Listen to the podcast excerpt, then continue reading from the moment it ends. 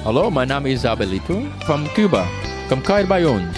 Er rook ons sigaren en drank onze ron. Zo met ons muziek, kom kuier van. Guantanamera, Reis sonder grense. Guajira, Guantanamera. Saterdag op RSG. Elna Ritten, 'n Suid-Afrikaner wat in Nieu-Seeland woon en wat al 68 lande besoek het. Trouens Kiba haar 68ste land. Lekker in die BC taksies gesit, die bicycle taksies met die wind deur jou hare en in die oop 1950 voertuie. Hoe was daai ervaring? Weet jy Johan, ek het altyd gesê ek moes in die vorige era groot geword het, jonk gewees het in die 1950s en 60s. Uh, Daar's 'n groot romanse, stuk romanse aan aan aan Kiba se kultuur met die feit dat hulle nog um, Latynse danse doen, die salsa um, in hierdie verskriklike ou groot lomp motorsery wat pragtig is. Ehm um, en die Kubane geniet hulle musiek. Jy hoor die musiek om elke draai en ehm um, en dan hulle ook nie skaam om sommer net in die straat te dans nie. En as jy nie oppas nie, sal hulle jou ook vra om te dans. Salsas en rambas, dis wat 'n mens kry so van die een kant na die ander van Havana tot by Santiago de Cuba, maar jy het nou kultuur aangeraak. Dit word beïnvloed in die kookkuns ook. Ehm um, die klere draag, uh, soos jy sê die musiek en dit lyk my omtrent elke Kubaan kan musiek maak en sing of 'n instrument speel. Ja, ja, beslis. Maar die klere dra gaan betref dink ek die Kubane is baie gestel op hulle voorkoms. Jy kan sien dat hulle het nie baie geld om om te spandeer nie, maar hulle is netjies. En eh, die, ja, die die die die kultuur is baie interessant. Hulle is gemaklike mense. Hulle kuier graag. Hulle sal hulle rum drink en hulle sigare rook. En dis natuurlik die vrouens ook. So ons kan maar baie by hulle leer.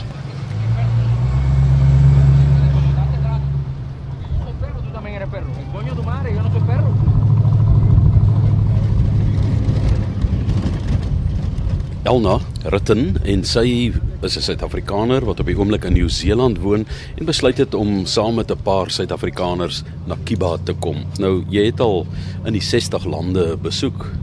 Hoe steek Kiba af teen daardie ander 67 lande wat jy al besoek het, Elna?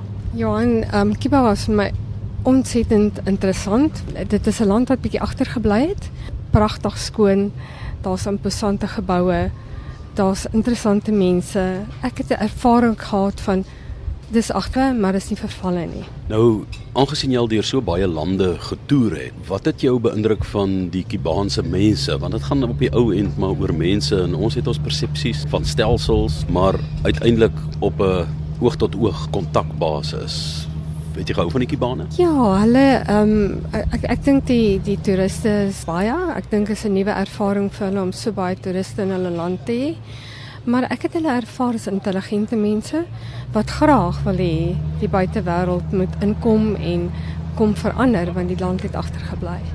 Jy's in Nieu-Seeland, dis twee eilande, hierdie is 'n groot eiland. So dis nou nie dat jy nou nie eilande ken nie, maar 'n uh, 'n eiland van amper 1500 km van die een kant na die ander kant. Het jy die landskap geniet waardeur ons gereis het? Dit was vir my baie baie mooi, vernaam die berge meer aan die suide van Kiba. Uh, maar ek het nie 'n eiland ervaring gevoel nie. Dit voel vir my soos 'n 'n land, 'n groot land. Maar nou ja, ek vergelyk dit met Nieu-Seeland en dit is dieselfde grootte. Vertel my 'n bietjie van die ervaring wat jy kry wanneer jy deur Kiba reis en ook sien wat die invloed van die voorrevolusie en na-revolusie tyd wat baie sterk in die siege van die Kubane vasgelê is. Vir my was dit baie opmerklik dat ehm um, uh, dit is soos wat stuurleier gesê het, hulle is maar soos paddas wat in 'n lou pot water is en wat aan die stelsel gewoond geraak het. En wat met daai stelsel saamgegaan het. Hulle het nie regtig teen die regering gerebelleer nie. So hulle aanvaar die leiers se uh, denke, hulle aanvaar die leier wat hy sê en hulle gaan met hierdie stelsel saam. Hulle rebelleer nie daarteen nie. 'n stelsel wat uit 600 plus parlementslede bestaan, maar wat almal presies dieselfde stem. Dink jy dat ehm um, met die besoek van Barack Obama dit kan verander en dat daardie vervallendheid ook van die ou geboue wat in 1960 laas half onderhou is, dat daar 'n terugbonds kan kom wat hierdie land ehm um, gesog kan maak in die wêreld, Kiba? Ek dink verseker so, maar ek dink dit gaan baie lank vat. En ek dink dit gaan um baie energie vat om dit te verander. Maar ons hoop vir die Kubane so. Ja, beslis.